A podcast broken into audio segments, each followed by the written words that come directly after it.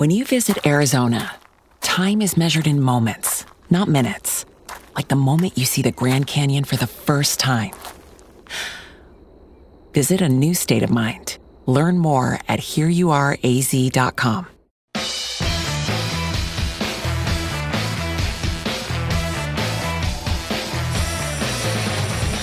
It's time for this week's ServPro Prep Football Confidential Show here on News Talk 1400 and 93.9 FM and Light Rock 97.5. It's brought to you by ServPro of Champaign-Urbana, providing damage restoration and cleaning from water, fire, mold, and storms. ServPro. Make it like it never even happened. Tonight's in-depth look at area high school football is also powered by the Fighting Illini Army ROTC at the University of Illinois, forging strong leaders since 1868. Now, here is your host, Colin Likas.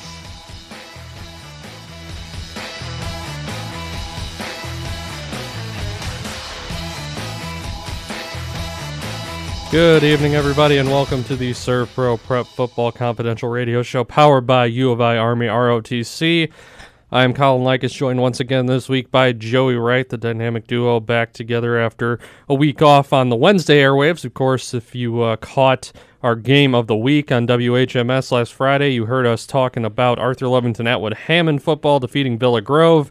On deck this week, a couple nights from now, Champaign Central against Centennial at Tommy Stewart Field. Joey Wright and Scott Beatty on the call. Joey, how you doing this evening? Doing great. Better to be joined by you, of course. Of course. I appreciate that. And thank you all for joining us here on the show tonight. Got a lot of high school football to talk about. Later on in the show, we're going to be hearing from a trio of coaches representing the Schlarman, ALAH, and Leroy football teams, all of which are coming off a win in Week 3. Going to unveil our top 10, as we always do, as well as our offensive line of the week at the end of the show. But let's jump into our first segment of the show here. We caught up earlier today, Joey and I did, with a couple of Champaign Central football athletes, Seth Bowers and Derek Cooper, as well as Coach Tim Turner. After the Maroons came off their first win of the season in Week 3, they went to Granite City and picked up an 18-13 victory. The Maroons practiced during our showtime, so we couldn't have them live on the air. However, let's take a listen to what they had to say earlier today. Now joining us on the ServPro Prep Football Confidential Radio Show are members of the Champaign Central football team, coached by Tim Turner. The Maroons coming off their first win of the season last week against Granite City by an 18-13 margin. We are joined by Seth Bowers as well as Derek Cooper. Guys, thank you for making some time to be part of our show tonight. Thank you for having us. And Seth, I'll lead off with you. Before we even talk about the big win, the news that has come out as of last night, less than 24 hours old, you guys are going to get to play that game at McKinley Field, your home facility, next weekend against Wheaton St. Francis.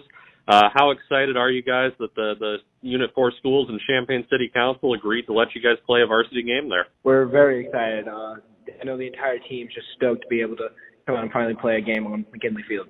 Derek, when you heard that news, what was kind of your reaction to it? I mean, were you kind of surprised, or were you like, oh, man, it's going to get done. I'm confident that we're going to be able to do this. I was pretty confident. I know the community, a lot of the coaches and the teammates wanted it, so I just had faith that we'd be able to get that game.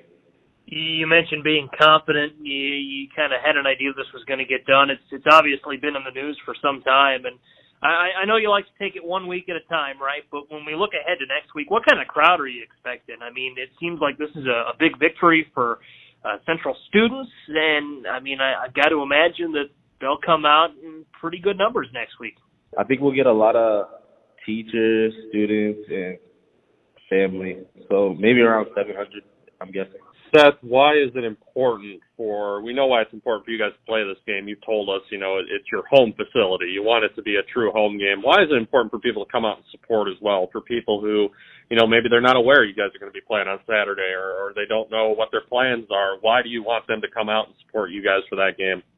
Just to have a community backing us and knowing that, like, hey, they are happy to see us finally playing on this field, like, happy to finally have our own separation and have our own home field would be great, just to know that we have backing around the community.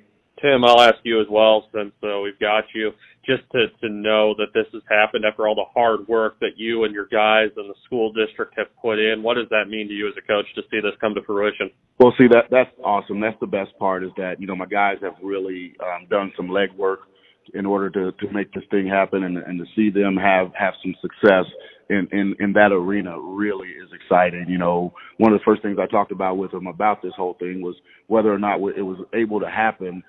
You know, they were able to be a part of and see the democratic process, in work.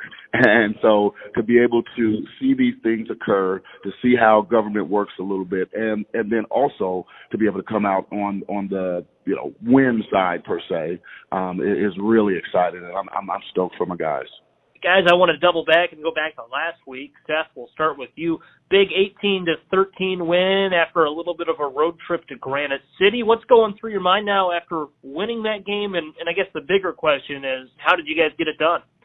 There was a lot of hard work getting it done. I mean, we spent the week before watching film, working out in the field, putting in extra time, especially on offense, trying to fix the holes that we had in our past few games, and just really putting to the grindstone and getting ready. Derek, just to see this happen for you guys, you've worked hard trying to get on the right side of the scoreboard. What was the reaction like on the sidelines, in the locker room, on the bus ride home? Everybody was happy. Everybody was excited. We had a fan bus come down to Granite City, so we had our supporters come along with us. To see everybody on the sideline excited, like, it did something to me. Like, I had fun. Like, I could definitely say that was, if not, like, one of the most fun game I've ever played in my whole football career. Talking with Seth Bowers, Derek Cooper, as well as Tim Turner of the Champaign Central football program ahead of their Week 4 game against Centennial. And guys, I'll hop in there. You know, close game, big win. Obviously, you mentioned a lot of fun at Granite City. What does that do for you going into a game? Talking with Matt Daniels earlier, our sports editor, and I said it's one of my favorite cliches, right? Throw the records out the window, but it really is that kind of matchup. Central Centennial, you guys are coming in with some momentum, playing good football. I mean, just your thoughts on maybe the rivalry game in the area, right? Well, we're just looking to go out there, play hard, and have fun. But it's in 2 days, so you'll see there. Seth, you got anything else to add about that? Just how this matchup looks for you guys and how much you guys are looking forward to maybe taking a bite out of a team that's been having some success recently? I mean, other than having a high morale from Granite City, we're ready to come play some football on Friday night, and we're ready to have a good game. I get the sense that you guys don't necessarily want to give Centennial much bulletin board material, right? Obviously, you want to let your play on the field do the talking, but if you have to look at the matchup, just kind of thinking of what you guys have done well, maybe not so well last couple of weeks, what are some keys to the game? What do you guys need to do to come out of Tommy Stewart Field with a win on Friday night? Keep our heads up, making sure that everybody keeps a smile on their face, and then execute. We need to get everything done and everything that's asked of us done. Derek, you mentioned a fan bus going with you guys to Granite City, and that was the last of a 3-game road trip for you guys finally back in Champaign to play a game this week. Just how nice is it to not have to worry about, traveling and all the preparation that goes into that for the first time this entire season? It is definitely nice because we've been on the road for 3 weeks, so to finally get a home game, I know the students at our school are very excited that they can finally watch us play. Seth, looking at some of the players who have made an impact for this program so far besides you guys, you look at what happened in last week's game against Granite City. KJ Phillips with a big interception return for a touchdown. What can you say about the impact that KJ has had on this program, not only on the defensive side, but just in general as an athlete? I mean, it's all been positive. We've had pretty much a great attitude ever since, and everybody's been excited to play this next game, and all have had smiles on our faces just come play some football. Derek, I wanted to ask you about another athlete along with the two of you and KJ who's made an impact for this program, Ronald Baker III, with his big play against Granite City, and just seems like a dynamic athlete just all around. Yeah, Ronald Baker, he's definitely a good guy. He's only a sophomore, so I know by the time he's a senior, he'll be a star. Ronald's a good guy, and same for KJ. And Seth, we kind of talked about this when you guys were in for media days. this team still being fairly young. You are one of a handful of seniors on this team, but there's a lot of young guys who are contributing to what you guys are doing as well. How have you seen this group kind of grow up through these first 3 weeks of the season? There was most definitely the deer in headlights for the young guys in our first game, but now they've become second nature to them. They've locked in, and they're ready to play some varsity football. Kind of had to grow up fast. Those first two games, right, Normal West and Normal Community, two of the very best in the Big 12. The schedule you guys have played, you know, Normal West, Normal Community out of the gates. What did you see from them in those first two games that, you know, you can apply to the rest of the schedule? You know, we'll open them with some very good teams. Yeah, I'm excited because we had those games to begin with, and it really gave us an idea of, you know, some of the things that we needed to work on. And, you know, as you said, Normal West and Normal Community are always powerhouses. So, you know, it gave us a very early test to let us know some things that we needed to clean up. And so I'm excited going into these next few weeks to put together some of the things that we've been doing in practice and see how they work out against. And you know, Big 12 is a great conference from top to bottom. So, you know, it's not to say that we're not going to still run into some juggernauts. But, you know, certainly to have gotten some of those games out of the way earlier was certainly beneficial to us, I believe. Take me inside a Central Centennial matchup. You know, obviously everything leading up to that, a lot of people talking about it on either side. But just take me inside the atmosphere, right? You know, getting onto the field, big crowd on both sides. You know, it's, as I said, kind of a neutral site game, you know, because everyone can come out from both school and support you. Just take me inside what a Friday night Central Centennial game is like to play in. Well, I mean, you start off through your week with like the constant like little chitter chatter all through the school for the game, and then you come in on your Friday night or getting ready to be onto that bus head over to Centennial. It's nerve wracking. There's a lot of emotion going around, a lot of excitement, a lot of just being nervous and ready just to go off and play some hard game of football. Athletes Seth Bowers, Derek Cooper, and Coach Tim Turner from Champaign Central Football. You can catch them on Friday night for a 7 p.m. kickoff over at Tommy Stewart Field against Centennial, the crosstown rivalry game. Guys, thanks again for making some time, and good luck on Friday night against the Chargers. Thank you. We appreciate you guys, and go Maroons.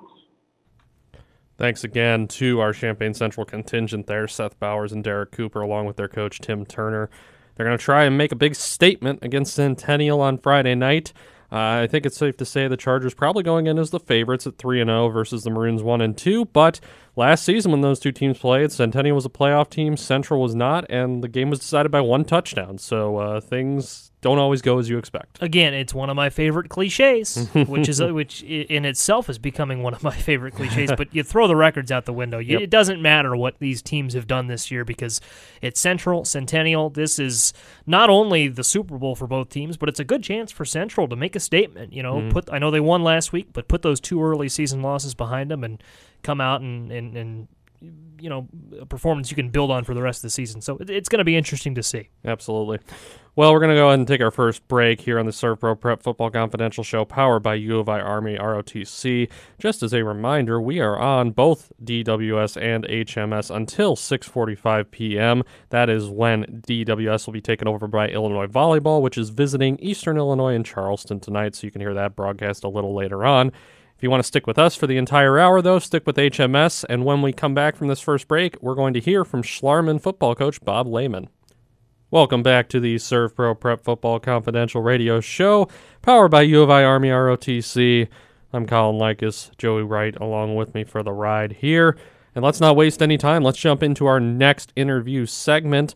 I caught up earlier today with Schlarman football coach Bob Lehman. His first year with the Hilltoppers, he previously coached at Westville. He was the head coach back in the 1990s. Actually, fun trivia, the most recent Westville football coach not named Guy Goodlove. That tells you how long Guy Goodlove has been over at Westville as 30 well. 30 years, right? Yeah, 29th season, so yeah, going on 30. If Guy heard you say it's already 30, he might be upset. I don't know, but actually you're going to read from Guy Goodlove in Thursday's News Gazette, so look out for that. But getting off topic a little bit, back to Schlarman. They coming off their first win of the season last week. They defeated Metro East Lutheran 58-12, the team out of Edwardsville. Let's hear what Bob had to say about that and more. Glad to be joined now on the Servpro Prep Football Confidential Radio Show by Bob Lehman, coach of the Schlarman football program. Schlarman coming up its first win of the season in the eight-man ranks, 58-12 over Metro East Lutheran last Saturday. Bob, thanks so much for being part of our show this evening. No problem. It's my pleasure. And getting that first win, I know it's important to you, important to the guys. Take us through the excitement surrounding the group right now, knowing that they're on the right side of the win column. Well, we've been close the last couple weeks, and we finally broke through. And what I told the team before the game, there's a key word each week, and last week the key word was unity. We needed to come together as a team. We needed to win the game to bring the school together and to bring the community together, and they responded, and we did very well. We faced some difficulties in it. Chris Brown, the running back, was out for dehydration the second half because he played in the soccer game in the morning. Owen Jones, the quarterback, he got a little hip stinger, and he was out for about a quarter and a half, but he came back and played the second half. So they responded very well to the adversity, which is what they needed to do. Now, I talked to you back when we had our media days here in August about adjusting to the eight-man game. Obviously, you coached over at Westville back in the 1990s, and that, of course, was the 11-man game. But this being the eight-man game, now that you've had some time to see this all play out in an actual in-game scenario, how exciting is this style of play? I mean, the points kind of speak for themselves, but just what has this adjustment been like for you as a coach? Well, I think the adjustment for us is trying to get the ball to the playmakers in space. And while the field is a little narrower, it's only 40 yards wide, that's an awful lot of space for eight players to cover on defense. So trying to find the open spaces and get the ball to your playmakers, that's the biggest thing. And I know it's the same principle with an 11-man, but you have three extra players out there on the field. And when I'm drawing up plays or making changes, my assistant coach has to keep telling me it's only eight players, not nine, because somehow I accidentally keep trying to sneak a ninth player onto the field, and that doesn't work real well. Bob Lehman, coach of the Schlarman football program. Let's talk a little bit about some of those individual players. You mentioned Chris Brown, one of the few upperclassmen you've got on this roster, one of the few guys who actually played a season for Schlarman football, a full season before COVID and before the pause in the program. You mentioned him missing part of that game against Metro East Lutheran with dehydration, but 11 rushes for 138 yards and three touchdowns before he went out. Seems like he can do everything, even though he's not at 100%. Well, he's not only is he running back and safety or linebacker for us, but he's also our kicker and our punter. So when luckily we didn't punt in that game, but was scrambling around trying to find somebody to do kickoffs. I mean, Chris is a very versatile player. He's very strong, very aggressive. He's always on the go, and he just tried to do too much on Saturday. We missed him in spots. We sort of did running back by committee, and while they were productive, there was just a little bit that wasn't there when Chris was in the game. And this offense is more than Chris Brown. He had five other guys rush the ball at least three times. Owen Jones, your quarterback, three rushes. He also completed 7 of 10 passes. How have you seen Owen progress as the quarterback of this team? I mean, it seems based on the stats like you prefer running the ball, but also you seem like you want to get as close to a 50-50 split as you can. Right, and that's our goal. We would like to, once you establish the running game, then the passing lanes just open up. And Owen is actually our lead rusher for the season so far by 3 yards over Chris. So we're trying to get the offense runs through Owen, whether it's handing the ball off, pitching the ball off, or throwing the ball. Everything goes through him, and he is everything that I thought that he would be when we started the season. He's smart. He grasps the offense really well. He understands where people are supposed to be, and he knows the game plan and what we're trying to do. Junior Damian Linares, six rushes for 37 yards and two touchdowns, also two two-point conversions last week in the victory over Metro East Lutheran, but he also tied for the team lead in tackles with 12, and recovered a fumble as well. It seems like Damian's a do-it-all player for this program, kind of like a few guys we've mentioned. Right. Damian, actually, the first two games was on the line, but we noticed in our running game that we needed that big blocking back in the backfield, and during the COVID year, he did play fullback back there, and so we moved him back there last week, and you can see the results in the rushing game that we had. So him getting out there on the blocks, and also in those short yardage situations when he scored those touchdowns, was very instrumental and very big for the offense. And on defense, you know, he started out at middle linebacker. We moved him down the defensive end, and he's just a disruptive force there on the line. And then two freshmen on this relatively young Hilltoppers roster, Jarius Atkinson, Lincoln Cravens. I know I saw Jarius' name during his eighth grade track and field season, winning a few state championships as an athlete in that sport. Four rushes during the win over Metro East Lutheran, also caught a pass for 70 yards and a touchdown. He was tied with Damian for the team lead in tackles with 12. He had an interception. He had a fumble recovery. And then Lincoln rushing the ball for 57 yards and catching a team-high four passes for a touchdown. These two freshmen, if they're playing like this now, it seems like we're going to be talking about them a lot for the next few years. Well, like I alluded to, we have talent in the playmakers, and those are two that we're hoping will stick with the game and be around in the future and be an impact for the years to come. I mean, they practice hard, they work hard during the games, and we're just trying to find the spots and put them in a spot where they can be successful and succeed. And you guys are facing a kind of rare road trip for this time of year coming up this week against Rockford Christian Life, a Saturday afternoon game. I say it's rare because it's the only road game you've got in a six-game stretch between weeks 2 and 7.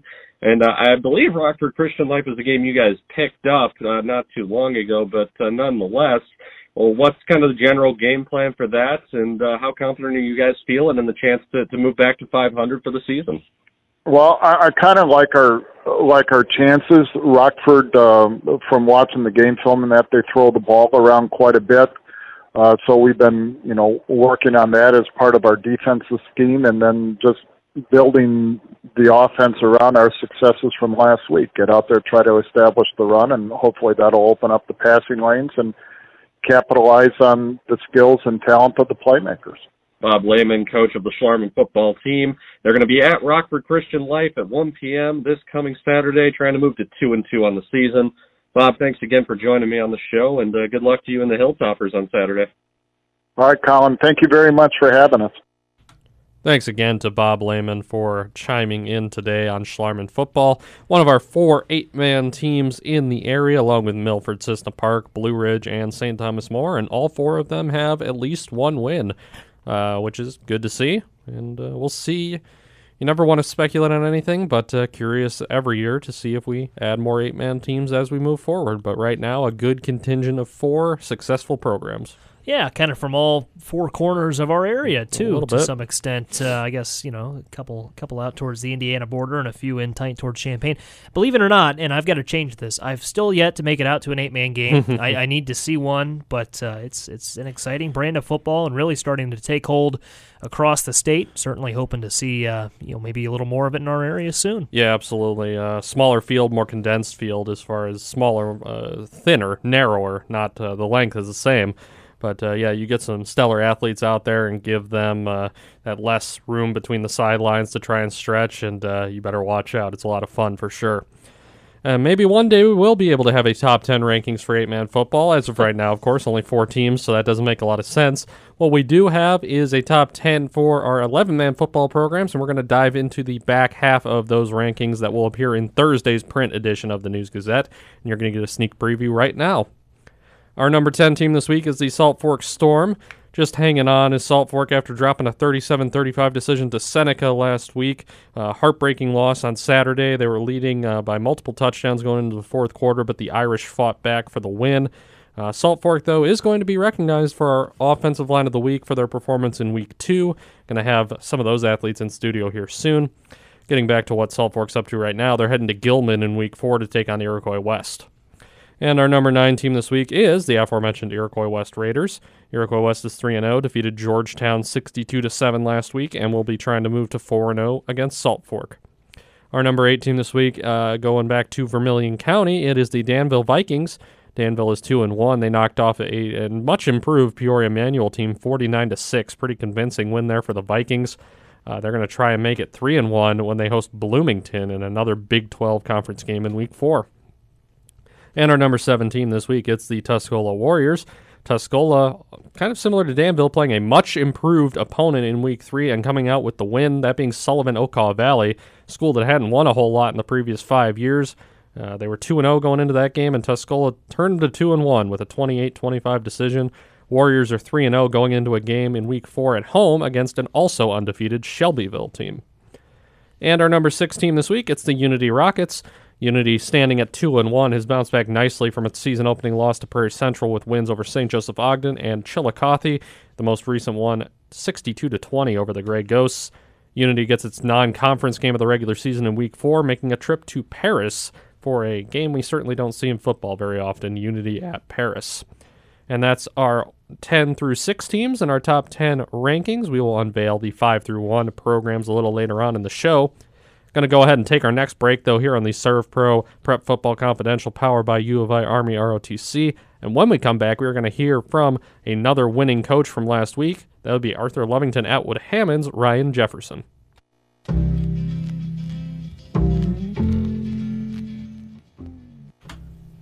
And it is 6:30. We are back in Champaign for the Serve Pro Prep Football Confidential show, powered by U of I Army ROTC. Thank you for joining us on this really pleasant Wednesday evening. I'm Colin Likas, Joey Wright along for the ride. If you're tuning in on DWS, you're soon going to have Illinois volleyball at Eastern Illinois starting with 6:45 p.m. If you want to stick with us until 7 p.m., hang on at HMS, and you can do so. Let's go ahead and jump into our next segment of the night. Joey and I were in Villa Grove on last Friday to watch the Blue Devils host Arthur Lovington Atwood Hammond in a Lincoln Prairie Conference game, and the Knights came away with a pretty resounding victory, 35-18.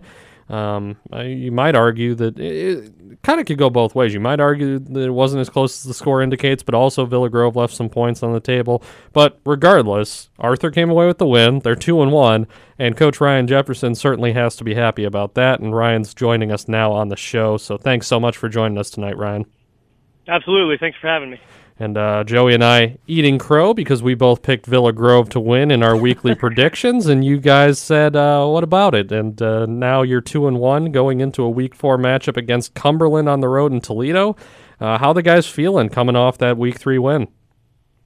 They're definitely feeling good. They're feeling, more confident. Obviously, we went into conference play 1-1. We would have liked to be 2-0 at that point, but we knew that we had a tough test right off the bat. But again, Villa Grove's going to be one of the top conference teams, so that was a good matchup on Friday night, and we just feel good about where we're at, but we have another tough challenge coming up.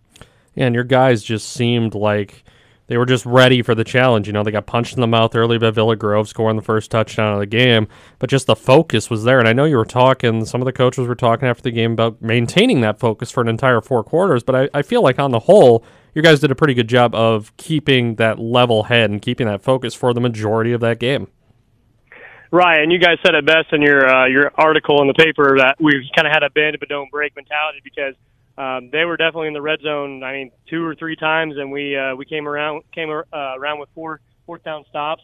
But yeah, getting a score right off the bat, we definitely could have shut down and give it up, because that's kind of been the mentality in the past. So mental toughness is something we've been preaching for the last 3 months, and that kind of finally paid off.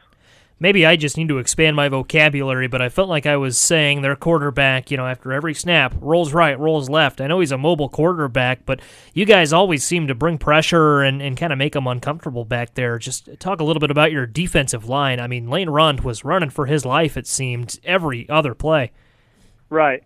Well, yeah, that's one thing that we knew coming in, is that he's a great passer, but he's also he's a really, really good scrambler, and he's able to keep his eyes downfield.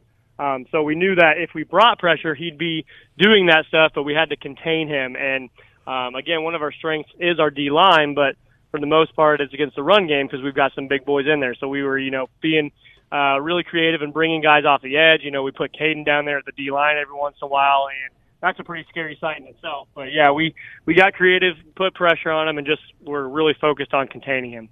And thinking about the way your defense played in that game, you know, we talked, you and I did, before the game about the Ty brothers, Nathan and Jacob, two big boys who are creating havoc along the lines. But Cody Cornwald, between them, really made life difficult for Villa Grove's front. And then coming up from the linebacker position, Tanner Beckmeyer seemed to be all over the place on Friday night.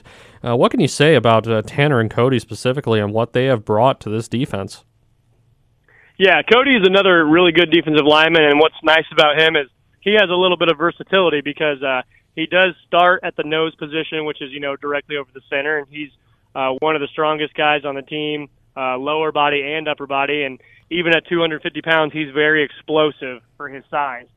Yeah, he can also go out and play an end position. And then Tanner, you know, just brings a hard-nosed mentality. He's a kid that rides bulls, you know, farm tough type kid. So he's got no fear, and when he is playing free like that, where, you know, he's got room to run, he's tough to stop. Talking with Arthur Lovington, Atwood Hammond coach Ryan Jefferson here on the Serve Pro Prep Football Confidential Show. And I wanted to flip the script. Let's talk a little bit about offense and Caden Fagan. You know, we saw him all over the field in a good way, maybe the best way possible on Friday night, making throws, but also, you know, former running back turned quarterback, Illinois commit, making it happen with his legs as well. A pretty simple question, but what has he brought to the offense that wasn't there last year through the opening 3 weeks of the season? Just the creativity that we get to have. It's a lot more fun with him back there being able to come up with plays, not only for him getting the ball, but how he can distribute it to others. Because he's got such a strong arm. He can throw it 50 yards, which you guys saw that. He was kind of overthrowing some receivers, but he can get it there. But he also has such a quick release that he can get the ball out on the perimeter to our Jace Parsons and Landon Waldrop and our receivers in the screen game. And it's a split second and it's out there. So just having his capability of that brings a lot to the offense and just lets us expand from being just a, you know, solely run first team.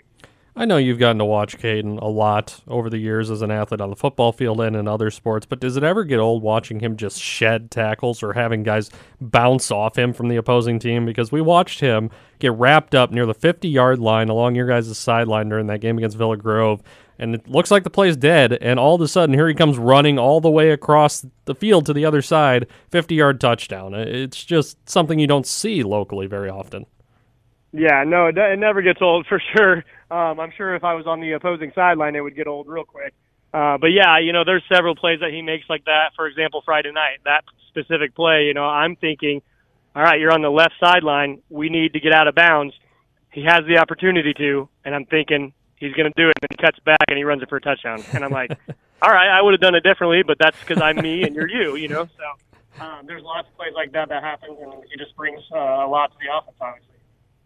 And looking at all the other options you guys deployed, like you said, Caden capable of throwing the ball, maybe has to take a little bit of oomph off it at times, but you had so many other guys who were running the ball effectively as well. I know Jace had a few fumbles, but still when he was able to hang on to the ball, he was running it really well. Landon Waldrop, Mason Allen also did a great job running the ball. Just to know you've got basically a four-headed monster back there, and the opponents just aren't going to know who to look for at any given time. How dangerous does that make this offense?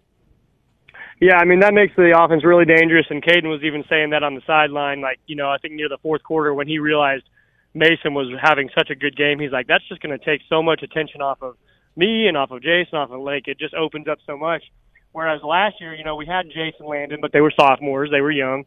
Mason was kind of banged up all season. You know, we lost Max Allen in the backfield. So really it was, Caden, you are running the ball, you know, and you're the run-first option. Whereas now, yeah, he's going to get his touches, but if we can limit them to when we need them and we can expand to those other guys, it's awesome.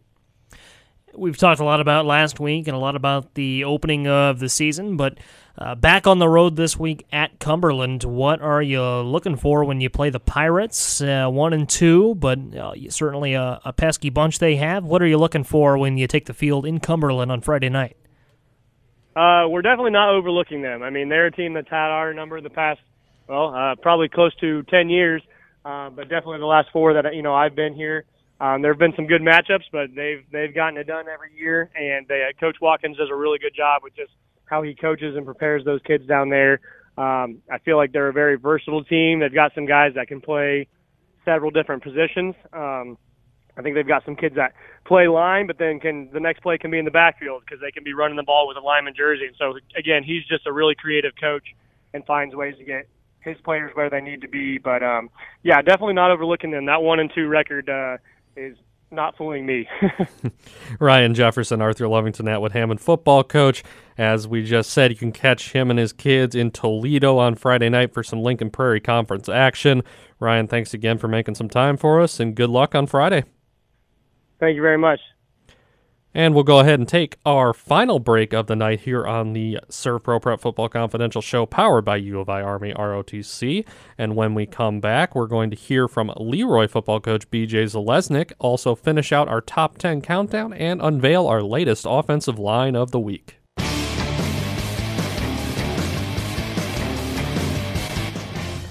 And welcome back. It is 6:42 p.m. here in Champaign, and you are listening to the Serve Pro Prep Football Confidential Show powered by U of I Army ROTC. I'm Colin Likas with Joey Wright. You're with us for the rest of the way. That is, if you're on HMS. If you're listening on DWS, it's now time to transfer you over to Illinois Volleyball. They are going to be taking on Eastern Illinois in an in-state matchup in Charleston. So let's go ahead and transfer you over there. And if you're on HMS, you're going to hear some more of us. And for those of you on HMS, thanks for sticking with us. You got us for another 17 minutes or so, if my math is correct, which I got into this industry so I wouldn't have to do a ton of math. So hopefully that's right. 16 and a half. There we go. And ticking. We have a countdown in the corner. My back's to it, so I can't really see it very well. But anyway, let's go ahead and jump into our final interview segment of the show here tonight. Glad to be joined here shortly by Leroy football coach BJ Zalesnik. His team opened up the season taking on a state-ranked Central A&M team out of Moqua. Final score was 35-6, but since then the Panthers have been on a tear. They went to Hayworth and defeated Hayworth 40-7. That Hayworth team had scored 50 points in Week 1, and Leroy held them to 7 in Week 2. And then they hosted Tremont in their home opener in Week 3 and picked up a narrow 20-16 win. So the Panthers are 2-1 going into a big Week 4 matchup with Gibson City over in Leroy. And now we're joined by Coach Zalesnik. BJ, thanks so much for being part of the show tonight. Hey, thanks for having me. I appreciate it. And, I mean, you guys, people maybe could have overlooked you after that Week 1 loss, but I think you guys probably knew you're facing a pretty potent Central A&M team. That's a tough way to open the season in non-conference play. And you guys have responded well after that with an HOIC small win and an HOIC crossover win. How are you feeling about the direction of this team right now? Well, most importantly, we're getting better every week. You know, so wins and losses aside, the kids are showing up and they're becoming a better practice team. And so, which is making it an enjoyable season so far, just their effort and their attitude to improve every week. And we knew, you know, A&M had some nice players coming back. We knew that they were going to be a load for us Week 1, but we learned a lot from that loss. So we were thankful in that regard. That we learned a lot about ourselves, and we had to make some changes. And Week 2, you know, we were fortunate to jump out early and hold that lead. And then we were very fortunate to escape with a win last week. So, yeah, we're blessed right now being 2-1. Yeah, looking at last week's stat lines. You guys score 7 in the first quarter, 13 in the second. Tremont gets 8 in the first, 8 in the second, and then no score in the second half whatsoever. I mean, as a coach, do you like that kind of game, or are you more so biting your nails and tearing your hair out in a situation like that? Well, yeah, you are biting your nails and tearing your hair out, but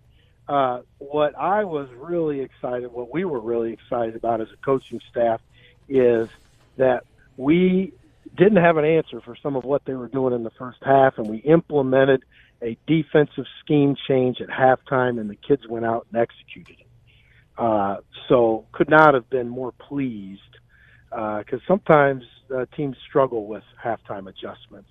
But we're doing a nice job of thinking the game and asking questions and communicating and doing those things. So we've been pretty happy with how the kids have responded to changes on the fly. Well, and you talk about adjustments. By now, 3 weeks into the season, you as a coach are, pretty much fully adjusted to the new roster from last year. You know, always some turnover and some things that remain the same. But through 3 weeks of the 2022 season, who on your team has impressed you the most so far? Well, obviously your seniors are the ones you're always hoping that are going to lead you, and our seniors have stepped up and have done a great job. Our two guards, Ethan Conaty and Adam Young, good, hardworking, physical kids.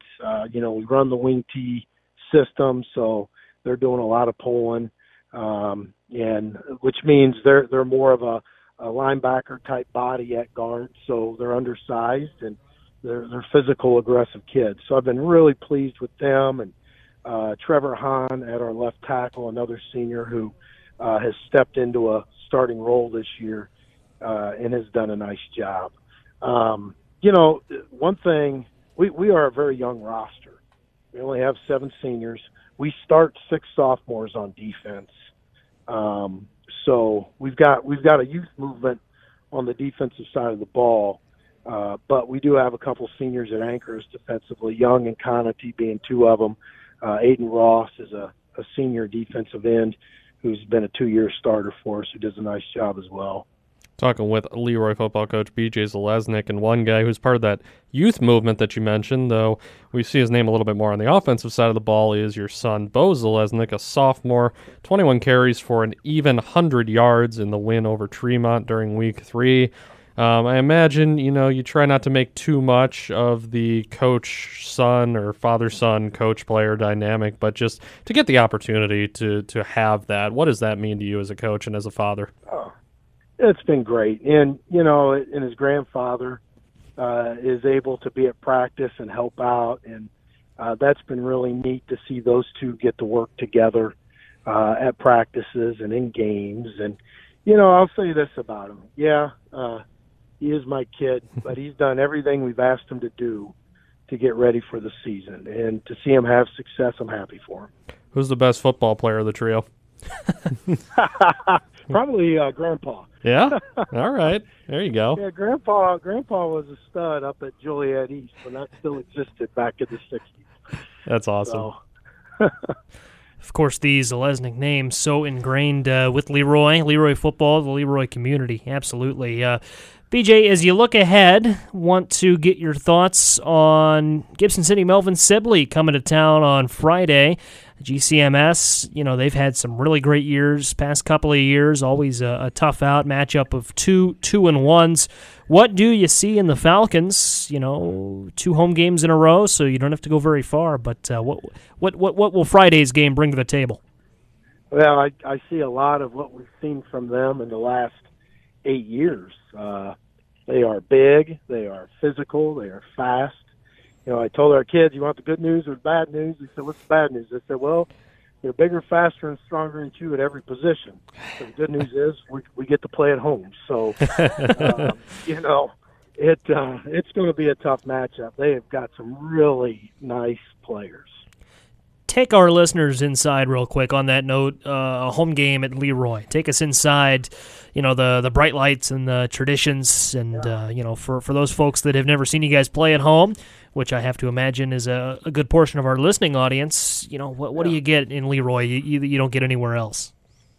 Well, I tell you, we had an unbelievable crowd Friday night, just wonderful, from, your youngest kids all the way up to your alumni in the community, and new families that have come into the community that have now embraced it and have come out and starting to tailgate, and, so you got tents and vehicles set up all around the field, so we built our all-weather track facility.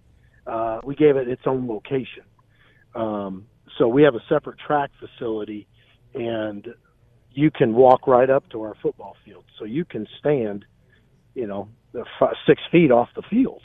And so to have all that set up right there is pretty cool. And we do a lot of our warm-up at the high school, so we ride a bus, and we pull that bus up to this entrance that we have, Panther Way, which is a brick entrance that we take, and we get off the bus and we walk down that entrance with our fans lined up, and we've got a rock there that has a saying on it, and the kids say a little pregame prayer, and off we go.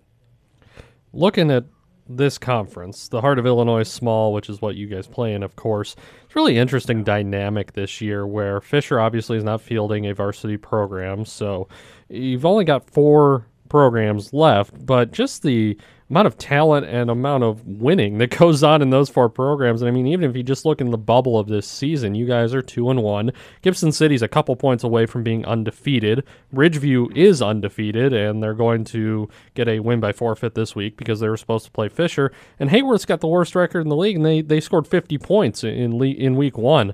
Just how tough is it to be part of this conference, even when there's only 4 teams, 3 other teams that are your main competition for a conference championship? This conference has forced coaches and programs to do things differently, and it took us a while to get there.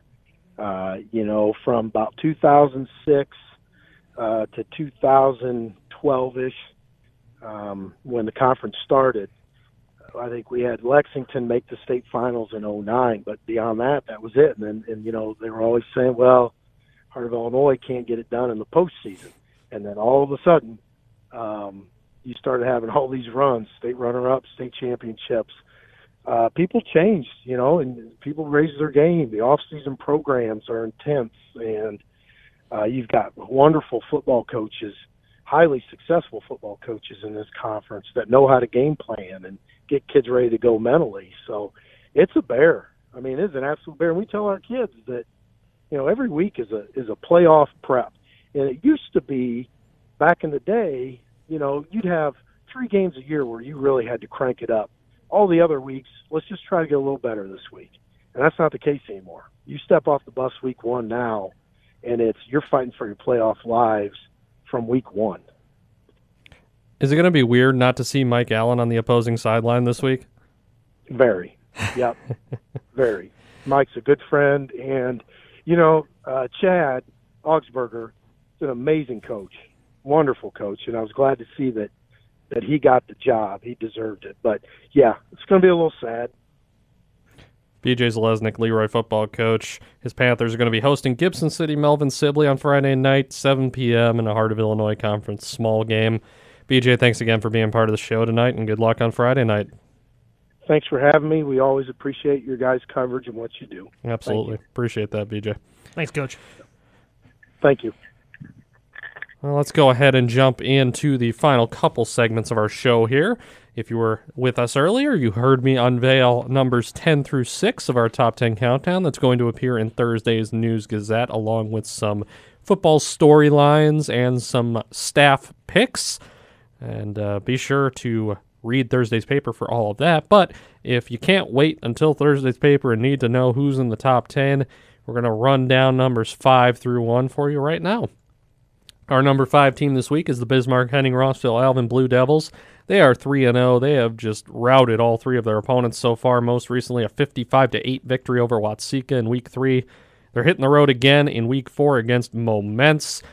Kind of amazing. The Blue Devils, 3 of their first 4 games are going to be on the road, and there's a pretty good chance they're going to be 4-0 with 4 lopsided wins to show for it.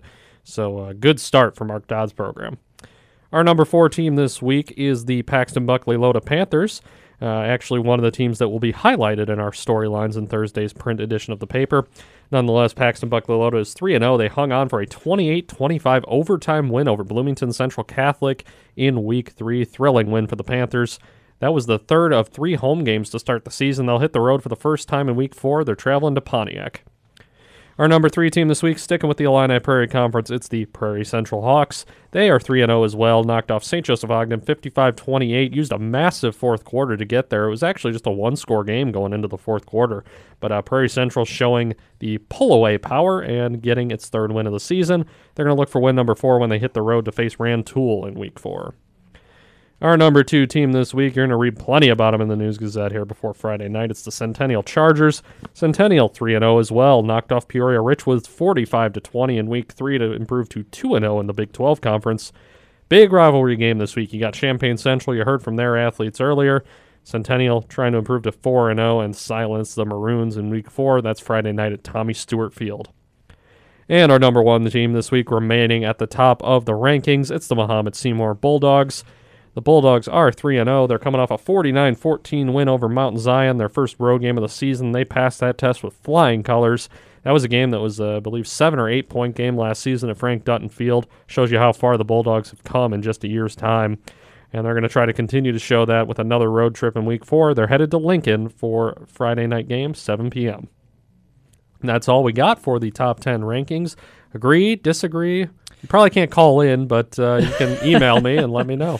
Likas at newsgazette.com, right? Thanks, Joey. How do you feel about them? I agree. Okay. I don't think you'll be getting any emails. Okay. You know, I know one school that might be email, and here's the thing. Salt Fork and Iroquois West are facing each other in this week, and so one of them's going to win, presumably. Probably not going to end in a tie.